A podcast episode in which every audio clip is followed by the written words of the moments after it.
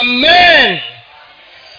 Yes. Wisdom for making right choices.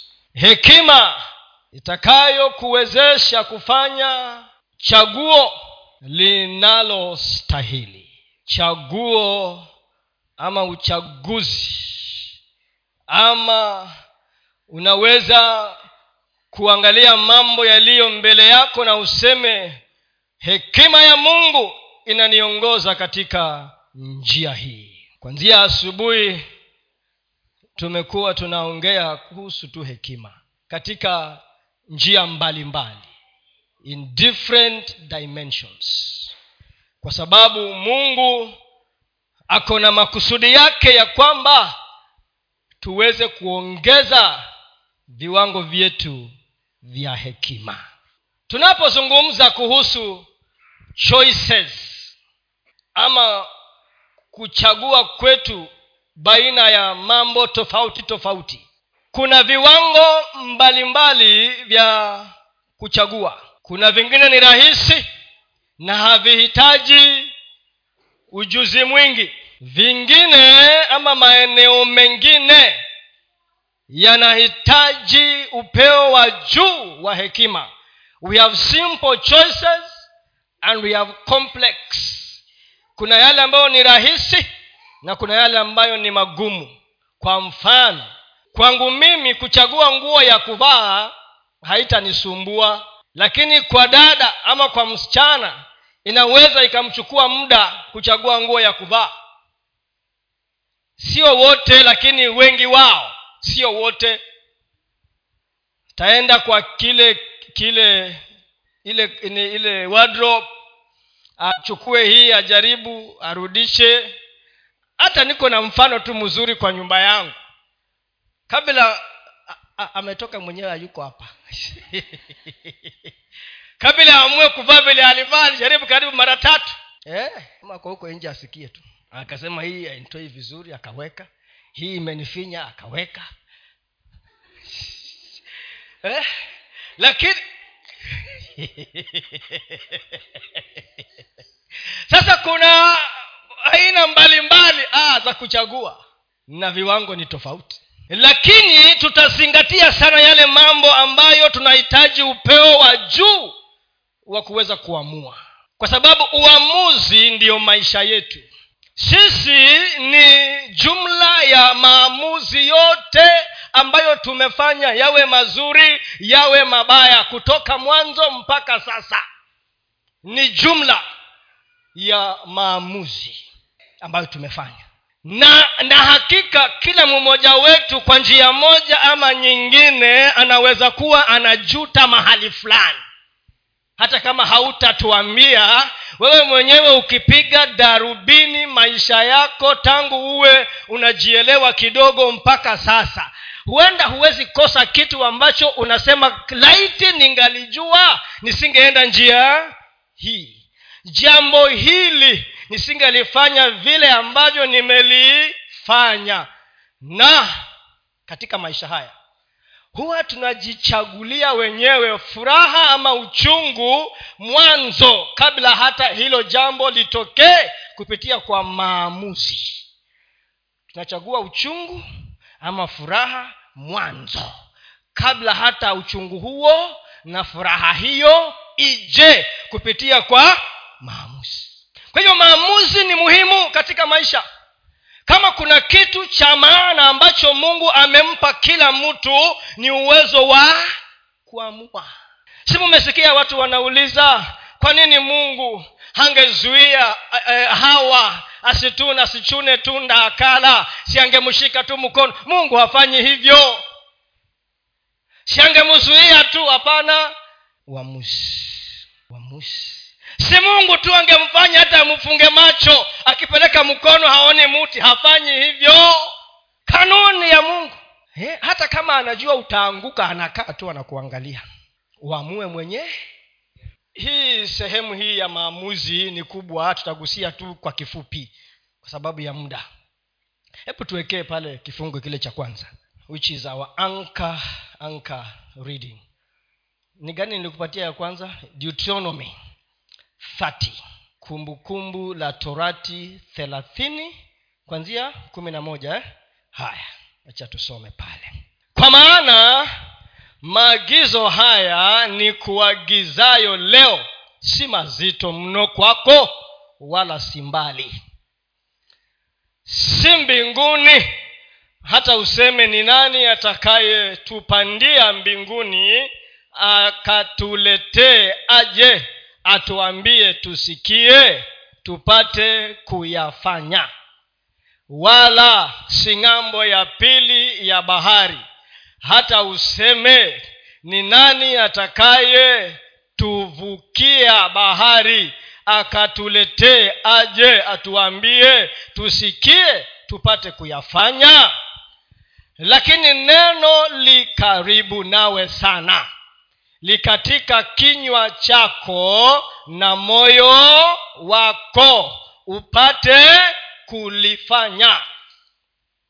Angalia nimekuwekea leo mbele yako uzima na mema na mauti na mabaya.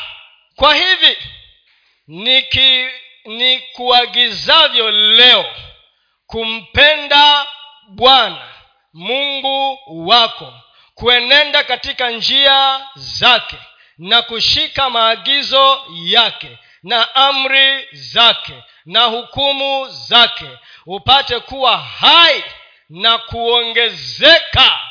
Bwana mungu wako apate kukubarikia katika nchi uingiayo kuimiliki. Lakini moyo wako ukikengeuka usipotaka kusikiza lakini ukavutwa kando kwenda kuabudu miungu mingine na kuitumikia na wahubiria hivi leo hakika mtaangamia hamtazifanya siku zenu kuwa nyingi juu ya nchi uivukiayo yordani uingie kuimiliki.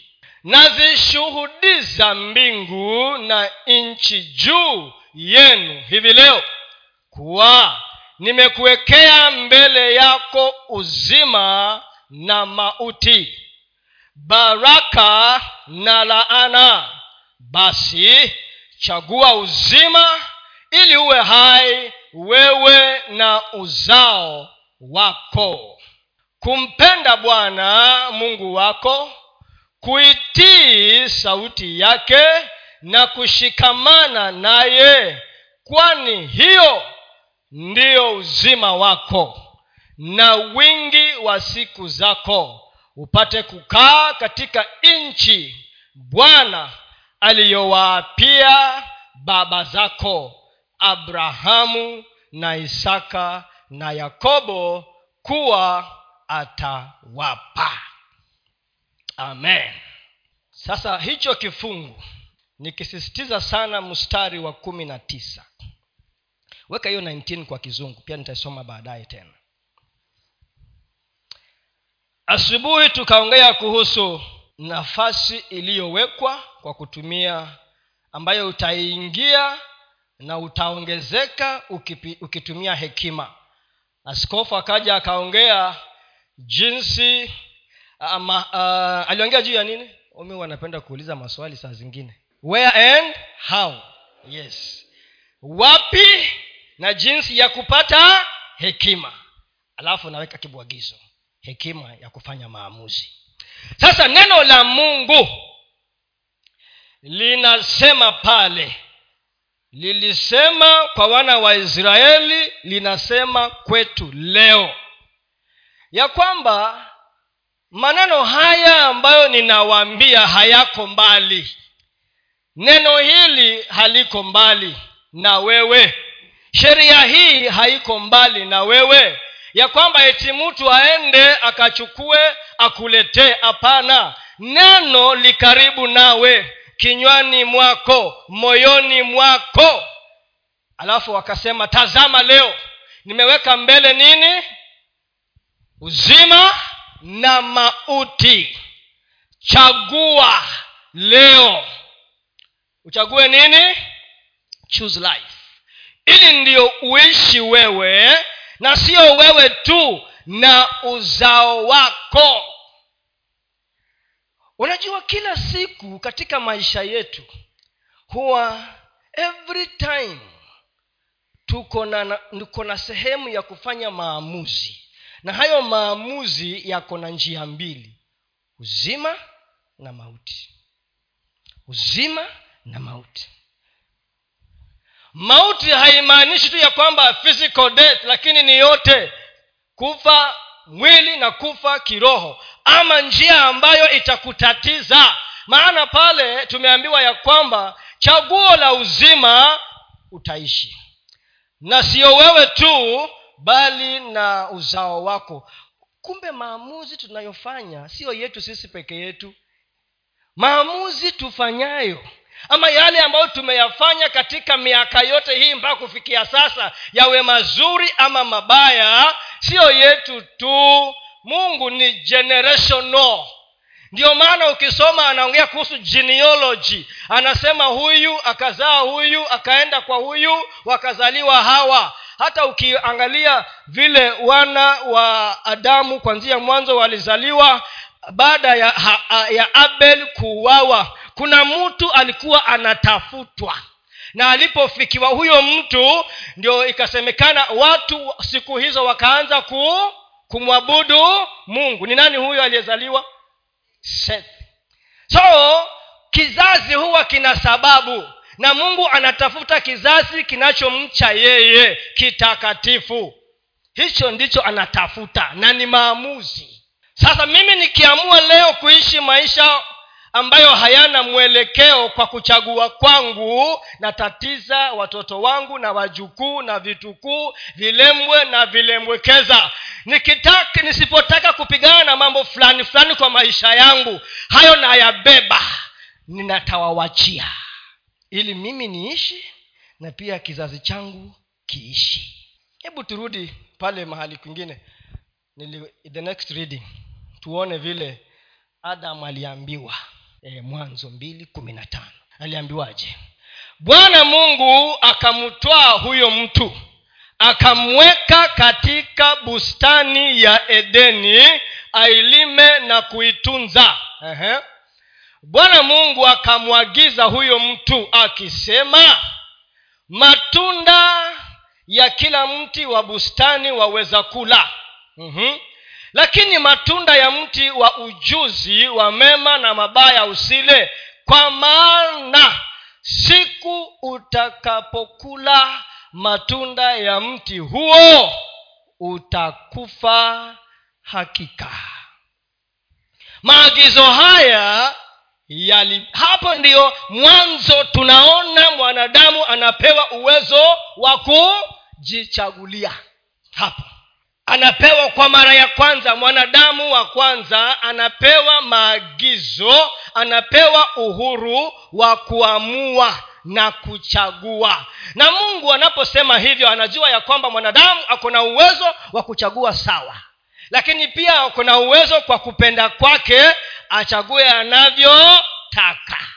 Kama tulivyoona ama tunavyojua ya kwamba walichagua kama wanavyotaka si kama vile mungu anavyotaka. Swali ni tunapofanya maamuzi huwa tunaweka kigezo chetu wapi? Tunapoamua katika jambo lolote huwa tunaweka kigezo ama vipimo ama viwango ama ratili ama mizani ya kuamua maamuzi yako kwa wakati huo unaweka wapi? Maana pale ukienda huko mwanzo tatu unaona waliamua kama walivyotaka. Hekima ya mungu ilikuwa imewaelekeza pale ya kwamba nimewapa asilimia tisaini na tisa. Mfanye kama mnavyotaka hii asilimia moja ambayo na asimu ni ule mti mmoja wachaneni nao. Lakini mwanadamu kwa ujanja wake anataka kujua hii ambayo umenificha nayo iko na nini ndani. Hiyo si hekima ya mungu. Huo ni ujanja wako. Na kila mtu ako na ujanja wake na huwa sasa ndio hauhitajiki katika kufanya maamuzi yanayompendeza mungu. Na hata wakati ule shetani anajitokeza kwa mwanamke hawa. Hatuoni mahali popote ama majibizano yoyote ya kuonyesha hekima ile ambayo mungu alikuwa ameipeana na uwezo ule wa kwamba angeamua sawa sawa maamuzi maamuzi yako na uzito mwingi sana. Uzito mwingi sana. Yale madogo madogo ya kawaida ya kusema oh nivae nguo gani nipige mswaki nisipige nioge nisioge hayo hayo tutayawacha kando. Lakini kuna yale ambayo cha uamuzi tu mmoja peke yake umeleta matatizo matatizo katika familia katika kanisa katika taifa na dunia nzima. Mtu mmoja tu anaamuka na anaamua na dunia yote inawaka moto. One thing mtu anajiamulia. Lakini mungu ambaye ndiye mwenye hekima yote anatusaidia tusingoje mpaka majuto yaje. Regrets huwa zinakuja sasa. Regrets. Kuna dada yetu mmoja ni mimi na patrick pale huwa anasema ninakula ujeuri wangu. Sijui kama unamjua huyo patrick. Anasema ninakula ujeuri wangu kwa sababu alipewa nafasi aende shule asome akasema shule ya kulala nyumbani kuenda kusoma sitaki. Kama hamnitafutii nyingine na mimi niende kulala huko shule kama nyinyi mbone mbone patrick amelala huko shule. Hey, amelala kwa nini? Alisoma akaitwa huko. We hukuitwa? Akakaa nyumbani. Baada ya miaka anasema ninakula lakini huwa ujeuri wake unatusumbua. Si nyinyi mnajua? Katika jamii mtu mmoja akiamua kufanya vile anataka matokeo yanakuja kuumiza wengine. Utafundisha wajomba utafundisha na kina nani maana anakula uje, si ujeuri wako unasumbua watu. Si ujeuri unasumbua watu. Yes sasa wakati ule umekaa peke yako unaamua sio wewe si wewe. Ni wa, msururu wa watu unakuangalia wewe. Ukiweka tu mguu mahali pabaya wote huko wanaingia kwa shimo. Maamuzi tinakula ujeuri wangu. Unasumbua watu. Unasumbua watu. Nikawa nasikiza ushuhuda wa bwana mwingine na si mkristo muislamu. Anapeana ushuhuda. Na umejaa kwa mitandao kuna huyu bwana anaitwa aliko dangote. Fikiri mmeshamsikia nyinyi. Wasomi wakubwa sana mmeshamsikia. Naangalia haya masaa ili nisije nikafika saa tisa. Mpaka mkashindwa huyu pasta kwani leo amepandwa na jadhiba? Kama mlisoma wale mlisoma 844 mkasoma kitabu cha mashetani kuna jadhiba. Kuna pasta alikuwa anapandwa na jadhiba huko. Sasa huyu bwana anaitwa aliko dangote ni muislamu.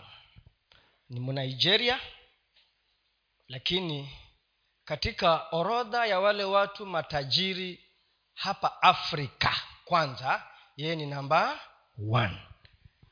Utajiri wake katika uh, sarafu ile ya marekani ya dola wanasema ni 12.4 billion us dollars 12.4 billion us dollars. Africa ni number one.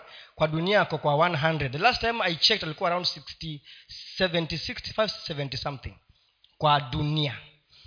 Hasa yeye target ameweka ni awe namba one kwa kwa dunia. Hasa akawa anahojiwa.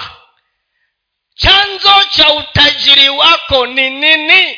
Bwana alhaji aliko dangote mwislamu akasema mwaka wa elfu moja 1973 sabini akiwa kwa ndege anaenda ametoka uh, capital city ya nigeria ilikuwa ni gani siku zile? Ni gani? Ni lagos lagos. Anaenda johannesburg. Ndege ya mwisho ameabiri ya kumpeleka johannesburg akiwa in his 20s tayari alikuwa ni mwanabiashara. Sasa wakiwa kwa hiyo ndege mhubiri mmoja ambaye pia ni marehemu anaitwa benson idahosa Aka, akawa ana wageni wake ambao wamechelewa katika mkutano wa injili tl osborn na daisy osborn wamechelewa mkutano ulifanyika tu opposite airport na wakachelewa mpaka ndege ile yao ikawa imefanya nini? Shakwenda benson aliwaingiza kwa gari yake akakimbia mbio mpaka kwa airport. Unajua kuna restrictions eh? kuna mahali huwezi pita. Akapita kwa lazima mpaka kwenda kwa ofisi akaambiwa ndege ya mwisho imejaa yote na sasa imeanza kutaxi taxing yani imeanza kutembea polepole ifanye nini? Iruke iende. Aka, akasema oh inaenda. Ayangojeni akafuata hiyo ndege kwa kiwanja akapak aka gari mbele ya ndege. Kabidi ndege isimame. Airport. Hutashikwa. Akashuka. Hasa ameng'ang'ana ame kusimamisha ndege. Kapten akamwona rubani akasimamisha ndege. Akamlango akasema akaambia crew fungueni mlango akaingia ndani. Akaambia rubani niko na, wa, niko na watumishi wawili wakubwa wa mungu dunia hii na wamechelewa kupata ndege yao na nataka hawa watu wasafiri. Sababu ni watoke hapa waende johannesburg waende Heathrow london waende marekani. Na wasipoondoka sahizi watachelewa. Akaambiwa ndege imejaa. We are sorry. Akasema niruhusu niongee na hawa watu. Hawa watu wote wananijua. Huwa nahubiri kwa tv na wananiona. Niruhusu niongee na wao. Akaenda huko. Ndege imesimama. Akawaambia niko na watumishi wawili wakubwa sana wa mungu. Na hao lazima waende johannesburg leo. Na wawili hapa. Lazima mtashuka. Two of you. Lazima mshuke. Mnipatie kiti. Watu wote wakaangalia chini. Watu wamekasirika. Ndege imejaa watu na wengi ni wazungu wamekasirika. Mwafrika gani huyu? Anatuambia tushuke. Benson akafunga macho akaomba tu kimya kimya akasema hapa mungu lazima watu wawili washuke watu wawili washuke. Akarudia tena nimesema watu wawili mtatoka kwa hii ndege. Hakuna mtu anaongea anamwangalia tu. Alipoongea mara ya tatu kijana mmoja akasimama kutoka huko nyuma akasimama akamwambia yule mwenzake next we simama. Wakaenda pale mbele akamwambia tumeamua kusimama. Akamuuliza kijana unaitwa nani? Kwambia anaitwa aliko dangote. Mi ni mwanabiashara lakini nimeamua kusimama. Na huyu mwingine ni msaidizi wangu. Nimemwambia asimame. Benson akawaangalia akawaambia sikia kijana kwanzia leo dunia itakupigia magoti. Dunia itakujua wewe. Nimesema ubarikiwe. Wakashuka. Akawaombea wale waliobaki. Tena kuna wakristo hapo wanamjua wanapiga makofi haleluya! Na mlikuwa hamsimami. Wakashuka. Osborn na mkewe wakapanda na wakaenda na huo ndio mwanzo. Aliko dangote muislamu mpaka leo akisimama anakumbuka 1975 anasema nilitabiriwa kuwa mtajiri nasi dunia inampigia magoti. Dunia imemjua kwa lazima. Marais wanamuita wenyewe kumpatia biashara. Lakini ni uamuzi we angalia wakristo wako pale hata wanamjua ni pasta wao. Lakini wanasema pasta unatusumbua. Kwani ulikuwa wapi? Si ungekuja mapema? Na hawa wageni wako mjamaa kijana akasema nitasimama na akasimama. Sini, sini uamuzi tu. Yes. And that has made the whole difference in that man's life. Na si mungu anatukuzwa. Ana unajua mungu hachagui by the way for your information. Hachagui mkristo wala muislamu ni kanuni zake. Kanuni za mungu na ni uamuzi.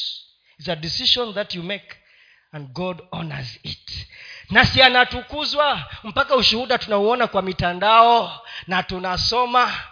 Amen. Lakini unajua kuchagua na maamuzi ni gharama.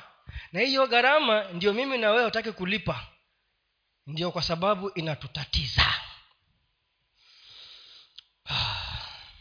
hebu tuangalie mfano. Unajua bibilia bibilia bibilia nimekuja kuona ni orodha ya watu waliofanya maamuzi mazuri na maamuzi mabaya. Na maamuzi yako yanaamua utamaliza safari salama au utamaliza ndivyo sivyo. Na wengi katika bibilia hawakumaliza vizuri. Kuna wengi sana lakini pia kuna wachache waliomaliza salama. Na yote ni nini? Maamuzi. Maamuzi unajua mi nilishangaa. Niliuliza vijana juzi last time tulikuwa na mkutano. Nikauliza wangapi wanaenda ushirika? Ulikuwa? Eh, ulisikia walijibu. Walisema ushirika wanajua ni wakina nani? Wazee!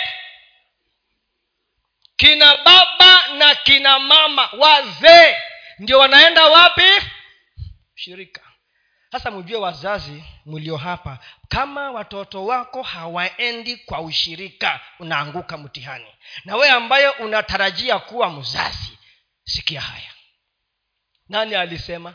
Sasa wewe mzazi mimi kwa nyumba yangu nimesema. Kama una mimi lakini huo ni udikteta wangu. Kama unakaa kwangu pale mahali nitakanyaga utakanyaga. Lakini ukitoka nje nimekwambia mungu akulinde mungu akuchunge na akuweke. Lakini ushirika utaingia kanisa utaingia. Sasa ndio mungu akaongea kuhusu ibrahimu na mjua ibrahimu maana atawafundisha watoto wake kuzifuata njia zangu tafadhali wazazi ushirika si wa wazee. Ndio wanasema the church is boring. Limejaa tu wazee na wakina baba na kina mama hawana mambo mengi. Sisi tunataka kanisa lifanye nini? Kumbe tumeanza kule nyumbani tuambia wa, wa, wa, wasiende ushirika. Waende ushirika waongoze wao wahubiri wao watuimbie nyimbo huko ndio walijue neno la mungu. Na ni uamuzi unafanya kama mzazi. Tuangalie tu mifano michache hapa. Wafalme wa pili mbili. Moja kwanzia moja. Okay. Second kings two. ikawa hapo bwana alipokuwa karibu kumchukua eliya mbinguni kwa upepo wa kisulisuli. Eliya alitoka gilgali pamoja na elisha. Eliya akamwambia elisha tafadhali kaa hapa maana bwana amenituma niende mpaka betheli elisha akasema kama bwana aishivyo na roho yako iishivyo sitakuacha. Basi wakashuka mpaka betheli.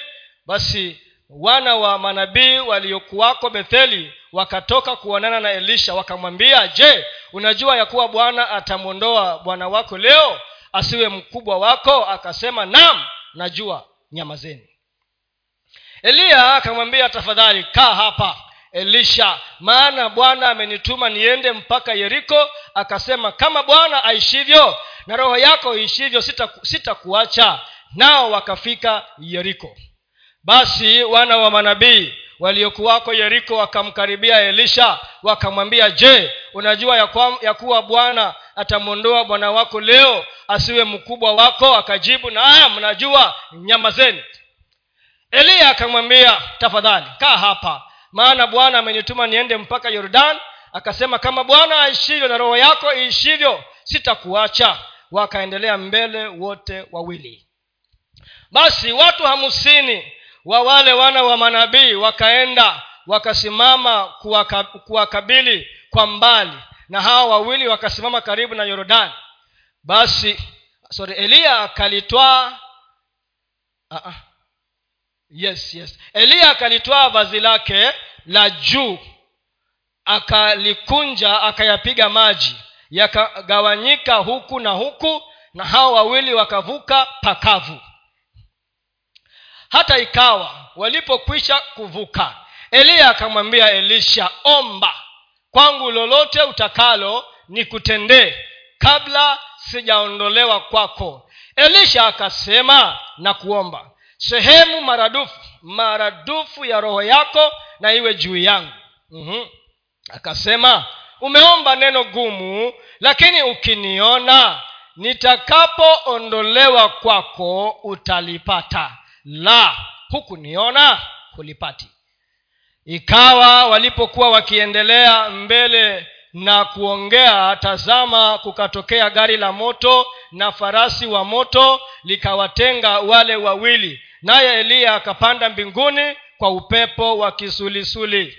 Naye elisha akaona akalia baba yangu baba yangu gari la israeli na wapanda farasi wake asimwone tena kabisa. Akashika vazi mavazi yake mwenyewe akayararua vipande viwili.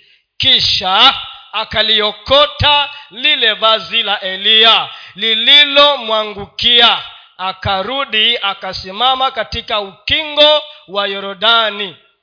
Akalitwaa lile vazi la eliya lililomwangukia akayapiga maji akasema yuko wapi bwana mungu wa eliya? Naye alipoyapiga maji yakagawanyika huku na huku elisha akavuka. Huu ni mfano mmoja katika bibilia habari hii mnaijua vizuri sana nataka umwangalie elisha. Elisha mtumishi wa eliya kuna maamuzi aliyoyafanya. Na hakuna mtu alisema kufanya maamuzi ni rahisi by the way. Kuna yale rahisi na kuna kuhusu yale magumu. Si rahisi. Vikwazo ni vingi. Mtaniruhusu niseme hii. Juzi mama yangu mzazi alikuja kama wiki mbili kule kwangu. Ile siku alikuja kwako kama wiki mbili hivi eh? wakalala huko na dada yetu mkubwa mtoto wake wa kwanza huyo mama. Sasa tukawa tunaongea. Mama akasema mbavu. Sasa mbavu ni baba yetu. Aliniambia. Hizo ni siri zao waliambiana wenyewe ya kwamba nitahakikisha watoto wako wote wamepata elimu. Nitahakikisha. Mama akasema na unajua wakati baba yenu akifa mtoto wangu wa mwisho ambaye ni patrick alikuwa ulikuwa wapi 2016 patrick? Ulikuwa unafanya kazi eh? Eh. nikasema oh, kumbe hivyo ndo ulikuwa umekubaliana ya kwamba nitakufundishia watoto wako mpaka wa mwisho. Na alikufa baada ya kuwa wa mwisho amefanya nini? Mama akasema niliinua mikono juu. Mama sana anatuambia niliinua mikono juu. Nikamwambia mungu asante. Lakini maamuzi hayo baba aliyoyafanya yalikuwa ni kivumbi. Nyinyi ambao mmetoka kwa maboma ambayo baba zenu wako na wake wengi munajua? Unajua angalia wewe. Choko ni mzuri. Unawafundisha hawa hawatakusaidia hawa nani alimwambia asee watoto wengi wanaume? Kina mama. Lakini baba akawa amesema nimesema mimi lazima hawa wafanye nini? Wasome. Uamuzi. Eliya na elisha wake pale. Waliokuwa wanampinga eliya si wa, elisha si watu wa nje ni wana wa wana wa, manabii ni kina nani? Si watu tuko nao. Eh. hawa ni ni, ni, ni, ni ni watu walio ndani ya kanisa kama vile watu walio kwa boma lenu wa, ukifanya uamuzi inaweza kuwa ni dada yako ni mama yako ni baba yako ni ndugu yako ni mumeo anakupinga wewe kwa ule uamuzi ambao umeufanya. Lakini kama roho wa bwana anakushuhudia ndani ya kwamba umefanya uamuzi wa sawa hubanduki. Elisha hapa anaambiwa unajua bwana wako e, najua lakini nyamazeni akienda mbele tena unajua ee, najua lakini nyama zenu. Unajua kuwa atachukuliwa ee, najua lakini nyama zenu. Tabu ulionayo wewe na mimi ni una entertain nonsense. Wakiongea na wewe unasema hata mimi niko na mdomo nitawajibu. Ye anasema tu nyama zenu. Ama kuna arguments zingine pale. Eti oh nyinyi hamjui neno. Oh, anawambia tu fungeni midomo wanamfuata huko mbele betheli yeriko yorodani. Ikafika mahali hamsini wanasimama kando wanasema ee, sasa tutawaona. Wamefika yordani kuna maji watafanya nini? Tusimame tuangalie tusimame. Eliya akachukua vazi lake akalifunga vizuri akafanya nini? Tandika maji. Yakapasuka wakapita. Walipovuka ng'ambo ya pili ndio eliya akamuuliza nani? Si baada ya kuvuka eh? yeah. Hangeulizwa kama hawajavuka. Hangeulizwa. Sini hivyo? Hebu rudi hapo juu. Rudi tena juu. Rudi tena juu. Hapo hapo amechukuliwa enda kumi. Hapo ame, sasa ameanza ku, kuenda. Eh. sasa baada ya kuwa wamevuka ndio akaambiwa omba sasa. Amejaribiwa ya kutosha katika uamuzi wake. Nataka wewe ujiulize ulipookoka na ukaanza kumfuata yesu angalia kutembea kwako. Mimi binafsi kama kuna kitu kimoja ambacho najuta ni kutokuwa consistent. Kutokuwa nini? Yes. Mimi binafsi kutokuwa nini? Consistent. Kwanzia mara ya kwanza nilipookoka nikabat 1986 nikapiga hatua nyuma nikaenda shule ya upili nikasema nimerudi. Nikapiga hatua nyuma. Inconsistencies. Wepiga darubini maisha yako. Maana yalikuwa ni maamuzi. Leo nimeokoka nimebatizwa nimejazwa na nguvu za roho mtakatifu. Naamua kusonga na yesu ama naamua kubaki. Unaambiwa tutakuangalia. Umeokoka eh? Na tunakupatia siku ngapi? Tutaona kama utatoboa. Mwacheni tu. Atakuja kwa kambi letu la wazee atarudi. Na kweli wengine wetu tukarudi. Elisha alisema na liwe liwalo. Na liwe ni maamuzi hayo nimeyafanya. Na liwe liwalo si nilikuwa nalima shamba alikuwa analima shamba elisha, alikuwa analima huko. Akaja akatupiwa vazi na eliya na ndio akaenda akachukua yale mang'ombe yake ya kulimia shamba akayapika wakayala akamfuata nani na alipomfuata elisha alikuwa yani ni, ni msaidizi wa eliya hata kummwagia maji mikono anawe mikono akule chakula. Alikuwa ni baba yake. Akaamua nitamfuata. Changamoto tulionayo wapendwa ni inaitwa inconsistency. Leo umeweka mguu kesho unasema wacha nijaribu tena hapa. Inconsistency na ukipiga hatua mbele na urudi nyuma ujua unaenda step zaidi ya moja mbili nyuma. Kitambo usonge mbele. Akasonga akasonga mpaka mwisho akapokea. Lakini umeona vile alitembea na huyu bwana. Umeona uamuzi aliyofanya akakataa kusikia maneno ya watu. Akakataa kuvunjwa moyo akakataa kwa yeye alikuwa anashawishika ndani ya kwamba nimefanya uamuzi wa sawa. Nimefanya uamuzi wa sawa. Maana mungu ananishuhudia kwa roho wake na hekima yake imeniambia hivyo. Na akapata. Roho wa eliya mara ngapi? Maradufu mara mbili. Hebu tusome pale mahali kwengine. Tusome pale mahali kwengine. Ah, kumbe nilianza na the, the, the good one. Okay sawa. Twende wafalme wa pili tano wafalme wa pili tano. Ishirini mpaka ishirini na saba ko pale? Yes. Nilikuwa ni, ni, nianze na huyu lakini sawa tu. Gehazi. Mnajua gehazi ni nani? Eh, kwani mahali iko joto peke yangu? Huyu huyu gehazi mnamjua ni nani?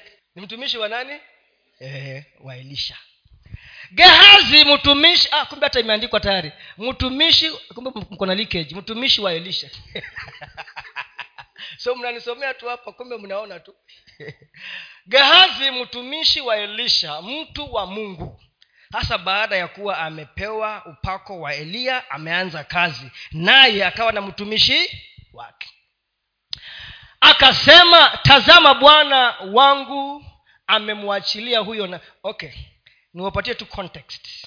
Mnakumbuka naman yule bwana wa ukoma yule mkubwa mwanajeshi mwenye mwenye mwenye mamlaka aliyeambiwa huko ya kwamba kuna msichana wa muisraeli alikuwa anafanya kazi huko kwao.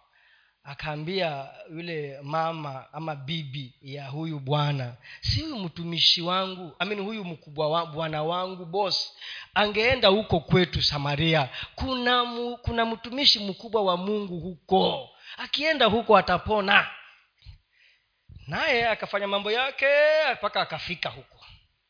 Haya ameenda kukutana na na na elisha. Mara ya kwanza akawa amekasirika ameambua aende aoge kwa sijui mto gani huko. Akasema hata kwetu kuna mito mizuri ya kuenda kuoga. Kwa nini huyu mtumishi hangenituma huko? Unachagua vile mungu akuguse. Kama si wale wasaidizi wa naman kumwambia bwana enda tu enda tu. Unajua hangepona huyo bwana lakini wale wafanyakazi wasaidizi wa naman waliokuwa na hekima wakamwambia enda tu bwana mkubwa. Na akaenda. Na alipo akaenda kuoga huko. Na alipopona sasa amerudi. Ameleta vitu alikuwa amebeba mali aje ampatie mtumishi wa wa mungu si mnatujua sisi tuna eh, money for prayers. Mnatujua? Hawajaanza leo. Hawa tulikuweko. Na tuko. Haya sasa kawa wameleta mali elisha akasema sitaki. Akakataa sitaki. Saa zile anakataa gehazi amecheki hizo vitu. Nazicheki hizo vitu huyu bwana huyu bosi akili yake si mzuri. Tusome hapa. Gehazi mtumishi wa elisha. Mtu wa mungu akasema tazama bwana wangu. Amemwachilia huyo naman ati amemwachilia. Ani ako na uchungu. Wewe sio we nabii. Kula vitu vya nabii? Tazama bwana wangu. Amemwachilia huyo naman mushunami mshami asivipokee mikononi mwake vile vitu alivyovileta.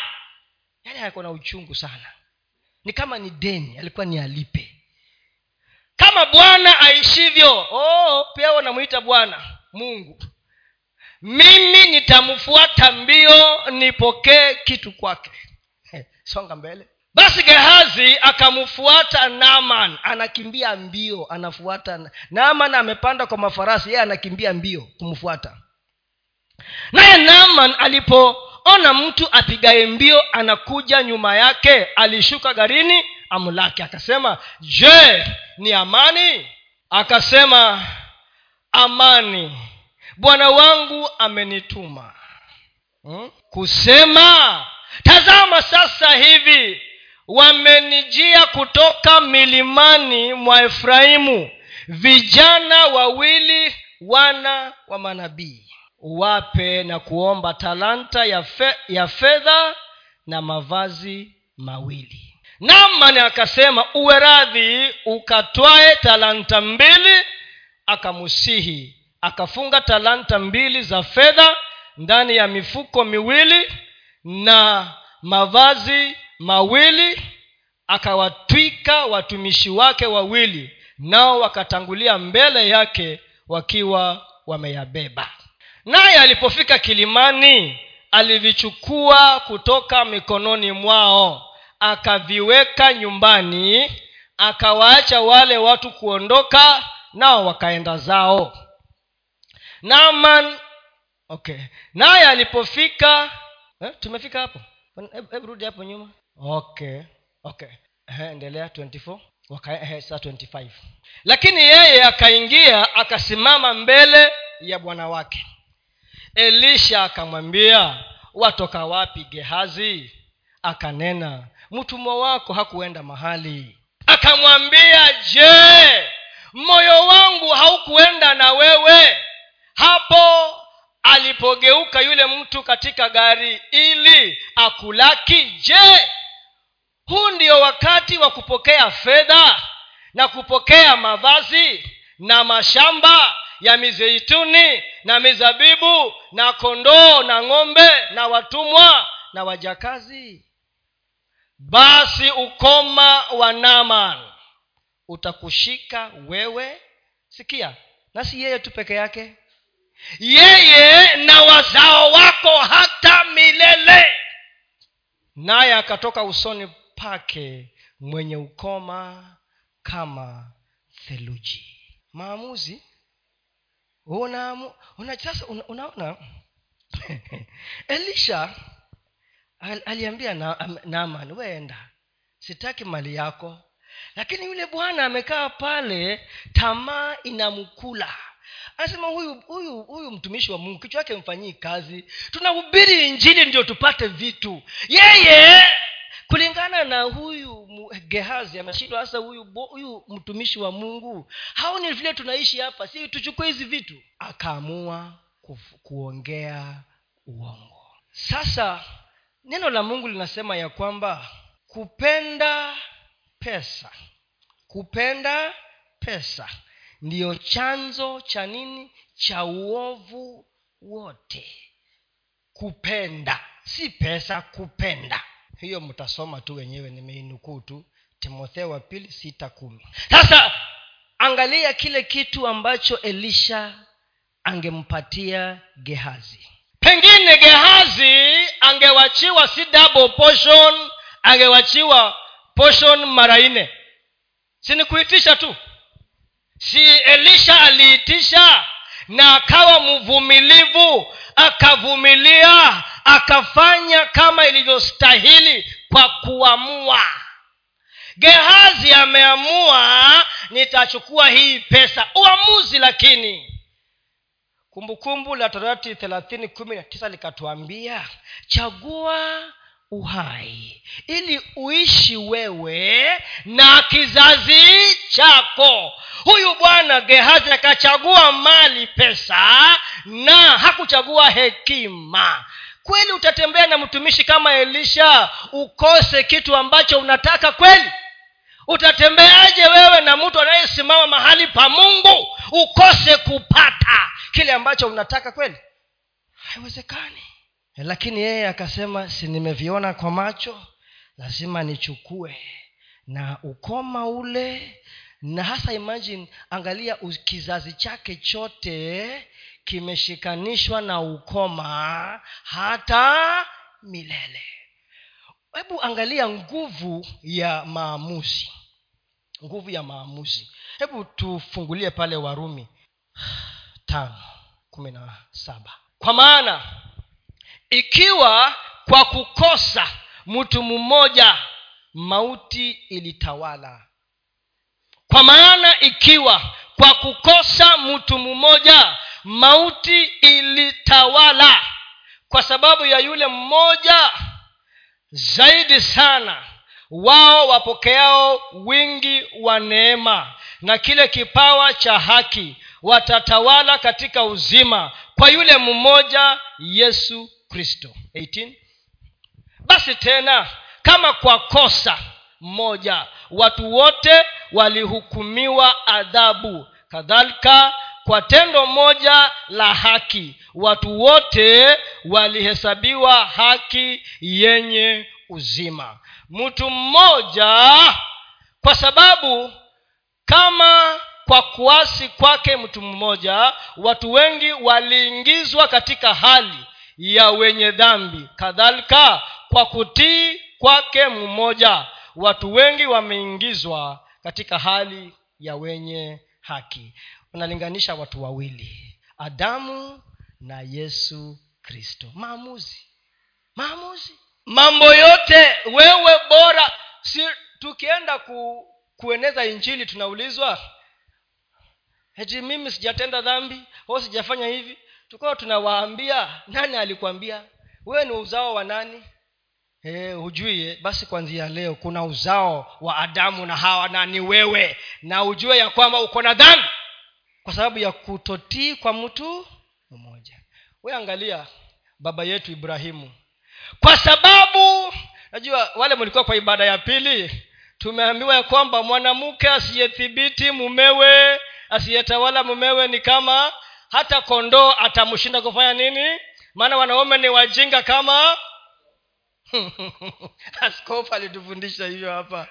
Eh, sasa baba yetu abrahamu na mama yetu sara alimdhibiti namwambia chukua huyu enda uzae na yeye wacha mchezo abrahamu.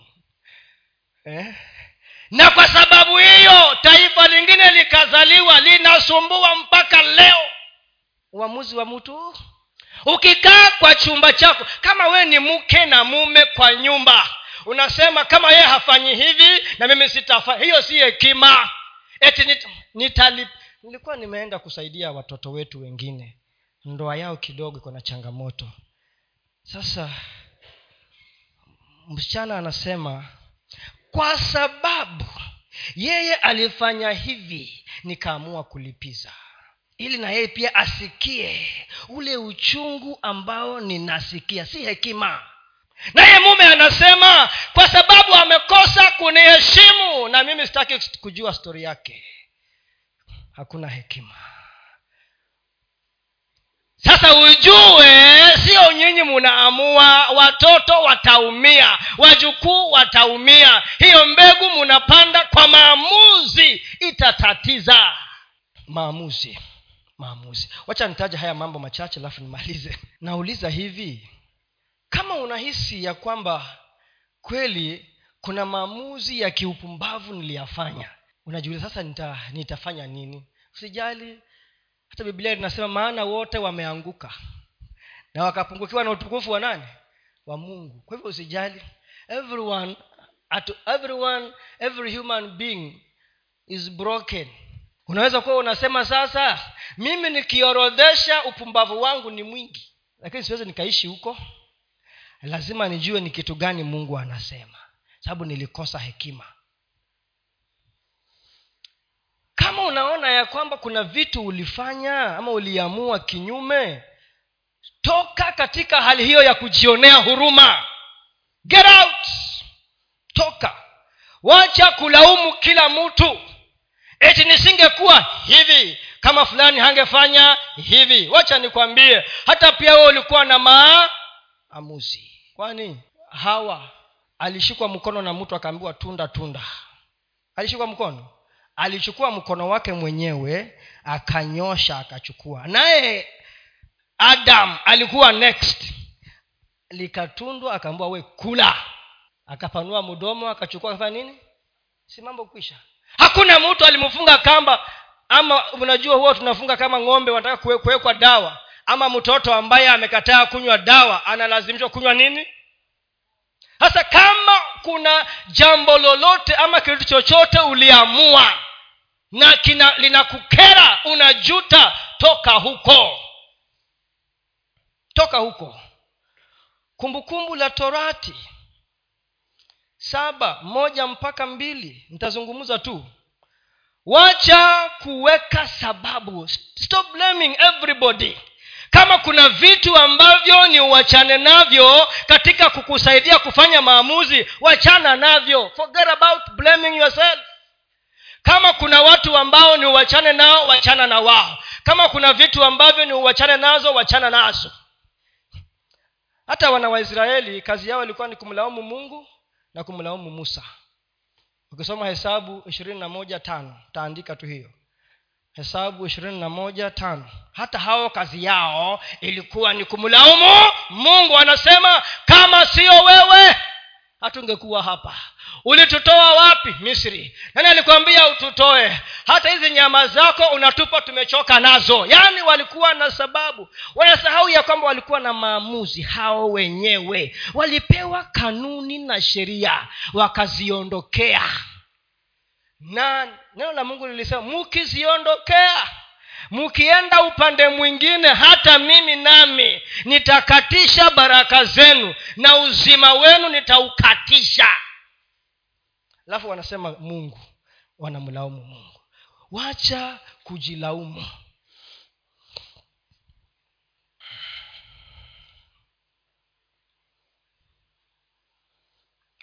Ujue ya kwamba kila wakati unafanya maamuzi tafakari juu ya matokeo. Unapofanya maamuzi tafakari juu ya matokeo. Tafakari tu juu ya matokeo. Na pia tafakari juu ni kitu gani chengine ambacho ungefanya kili, kinachoweza kuwa na manufaa zaidi kushinda kile ambacho ninafanya sasa. Pia ujue ya kwamba katika kila maamuzi kuna pande mbili. There is always an alternative. There is always an alternative. Kuna sehemu hii na sehemu ile nyingine. Ujue ya kwamba wakati unafanya maamuzi check your motive. Check your motive. Kwa nini unaamua hivyo? Kwa nini ni kwa uchoyo wako mwenyewe. Ndio hata mungu anasema hamuna kwa sababu hamfanyi nini? Hamuombi. Na pia hamupokei kwa sababu hata mkiomba mnaomba vibaya. Check your motive. Unaitisha unataka unaamua kivipi? Nilikuwa naambia ndugu mwingine eh, wakati saa nane? Nilikuwa naambia ndugu mwingine mara nyingi pesa ambayo umeipokea kwa njia ambayo si ya halali. Mara nyingi utaifanyia maamuzi ya kipumbavu. Nilikuwa naonyesha nyumba nyingine sijui kama ni kweli ile iko pale bridge ya nyali. Hiyo nyumba unaiona eh, mwagona eh? ni kama hiyo nyumba imetilt imetilt. Sasa hiyo nyumba vile nasikia ni ivunjwe hiyo. Sijui mimi nimesema tu sijasema eti ni ya mali ya hapana sijasema hivyo. Lakini nimesema tu mara nyingi ama mara zote itakugharimu kwa sababu hekima ya mungu huwa inakuondokea. Sasa uko peke yako unaamua peke yako. Check your motive. Kwa nini unaamua? Na pia don't be emotional usiweke hisia zako hapo ndani. Ukiamua kama you are so emotional emotional.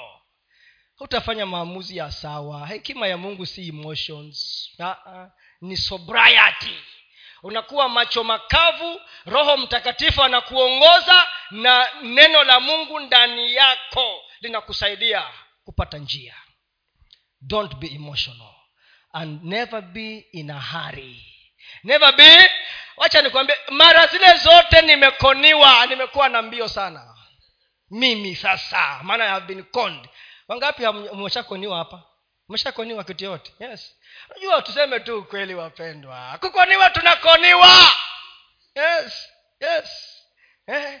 saa zile umeletewa mchoro wa fulani fulani hutaki kuambia hata watu na uko na haraka sana yaani inakuchoma choma unataka kutoa pesa upeleke. Jamaa mmoja akaenda bank kuchukua loan ya milioni tatu kupeleka kwa pyramid scheme. Kesho anasikia imeporomoka pressure ikapanda. Hata bibi hakuwa amejua kuwa mzee amechukua loan ya milioni ngapi tatu. Iende kwa pyramid skimu ya desi. Kesho desi imeanguka. Zingine zilikuwa ndani ya makanisa. Pyramid schemes. Kwani kwani hamjui hiyo? Hey, ndani ya makanisa. Washirika wanakimbia wanaambiwa hapa 20 return every month. 20 wapi wapi wapi. Don't be in a hurry hekima ya mungu siyo mbio hiyo uh-uh. enda polepole pole. Uliza mungu. Hebu tuwekee ule eh, nilisoma asubuhi lakini nataka niusome. Eh, yakobo moja ishirini na tano. Yakobo moja ishirini na tano ndio hiyo. Ah, sio hiyo. James yakobo ni james. Saa zile ninapewa mchoro nilikuwa na mbio sana. Na nikaingia kwa mtego na pesa ikipotea imepotea na imeenda. Nilikuwa nafanya kazi kwa bank siku moja. Jamaa mwingine rafiki yangu anasikia anasema eti kuna jamaa ameleta plani hapa ya kuuza gold. Gold wewe. Akaja tulikuwa na welfare yetu ya hiyo branch. Akachukua pesa elfu mia tatu. Akaenda kupeana. Akapea kipulangat. Baada ya kuachilia pesa in the next few anapiga simu ni mteja kichwa iliruka. Bei gold ndugu yangu iko wapi gold wewe? Unataka pesa ya haraka utaipata uta, uta, uta wapi? Lakini aliyeitazama sheria kamilifu iliyo na uhuru na kukaa humo katika hiyo sheria. Neno la mungu asiwe msikiaji musahaulifu bali mtendaji wa kazi. Huyo atakuwa heri katika kutenda kwake. Usiwe na haraka. Uliza mungu anasema nini. Mi huwa naambia watoto wangu kama uko na changamoto usinikimbilie mimi kwanza. Enda piga magoti ambia baba yako aliye wapi alafu uje kwangu. Nawafundisha kujua ya kwamba mimi sina majibu yote. Hata mimi naenda kwa nani? Kwa huyo. Ndio niwaambie nyinyi. Mjue ya jinsi ya kuenda kwa baba yenu mi ni baba yenu ndio lakini pia mi niko na baba na hiyo the same father na mi ndio huyo. Ukoo wetu ni mmoja. Don't be in a hurry. Number four. Kwa kizungu nimeandika hapa always have a reference a point of reference a reference frame. Yaani kuwa na kigezo ambacho unakitumia kupima maamuzi yako. Kuwa na kigezo ambacho unakitumia kupima maamuzi yako. Na kigezo ni nini neno la mungu. What is your sounding board? Eh? na pia kuuliza ushauri si makosa. Kwenye washauri wengi neno la mungu linasema hakuharibiki mambo. Kwenye washauri wengi. Yaani washauri wa sawa ujue jinsi ya kuchagua wale ambao pia nao wamekaa katika neno wamekaa humo ndani ya neno la mungu hao nao wana kwanza enda kwa mungu alafu yeye mwenyewe anawatumia watu kuja kuconfirm. Kitu, kitu ambacho ni ufanye ama ni uamue. Mungu ako tayari kuturejesha katika zile sehemu zetu ambazo takana tuwe ili tufanye maamuzi ya sawa nimekatisha mambo mengi ili ndio niweze kufika kikomo. Mungu ako tayari. God is ready and willing to restore. Because yale ambayo umeshaamua huwezi ukayageuza but unaweza ukaanza kufanya maamuzi ya sawa kuendelea mbele. God is willing to restore so that you can begin making right choices to increase. Isaya 43 mungu ako tayari kufanya jambo jipya katika maisha yetu. Tazama natenda neno jipya sasa. Litachipuka. Je hamtalijua sasa? Nitafanya njia hata jangwani na mito ya maji nyikani. Natenda jambo jipya. Naye yoeli mbili ishirini na tano akasema ya kwamba nita yoeli mbili ishirini na tano. Yoeli joel joel. Yes. Nami nitawarudishia hiyo miaka iliyoliwa. Kuna miaka huwa inapotea. Kwa maamuzi ambayo si ya sawa. Kuna miaka huwa inapotea. Na ukiangalia miaka imesonga unajiuliza will I recover? Unajiuliza kweli hata nitaanzia wapi? Pesa ulikuwa usevu chochote miaka imesonga. Yaani unaangalia kila pembe haviendi. Unapiga darubini huoni utaponyo, uta, utaponyoka na wapi? Utaomoka na wapi? Huoni. Lakini anasema nami nitawarudishia hiyo miaka iliyoliwa na nzige maana uliamua visivyo mimi nimewaambia inconsistency katika maisha yangu ilichangia mambo mengi sana. Na miaka ilipotea mahali. Lakini mungu ni mwaminifu anasema nami nitawarudishia hiyo miaka iliyoliwa na nzige na parare na madumadu na tunutu jeshi langu kubwa nililolituma kati yenu. Mtaendelea kusoma mpaka 32 lakini mimi nitawachia nita, nita hapo. Hivyo ndio mungu anasema ya kwamba nitarejesha nitawarudisha nitawarudishia. Mchungaji mmoja akawa anasema njia moja ya kurudishiwa ni kupewa dabo dabo ili ndio urikava haraka haraka. Lakini nituwe kama vile yoshua aliuliza wana wa israeli akawaambia mwamue leo mwamue leo. Yule ambaye mtamutumikia lakini mimi na nyumba yangu ndio nimewaambia ushirika si wa wazee ni wa kila mtu. Unaamua mimi na nyumba yangu tutaenda kwa ushirika. Mimi na nyumba yangu tutamtumikia bwana. Mimi na nyumba yangu na nyumba yangu tutatoa. Tutafanya hivi mimi na nyumba yangu. Nasikia ndugu yangu mwagona wewe na nyumba? Eh. na aliyesema ni yoshua. Hata bibi ya yoshua huo namjua anaitwa nani? Umujue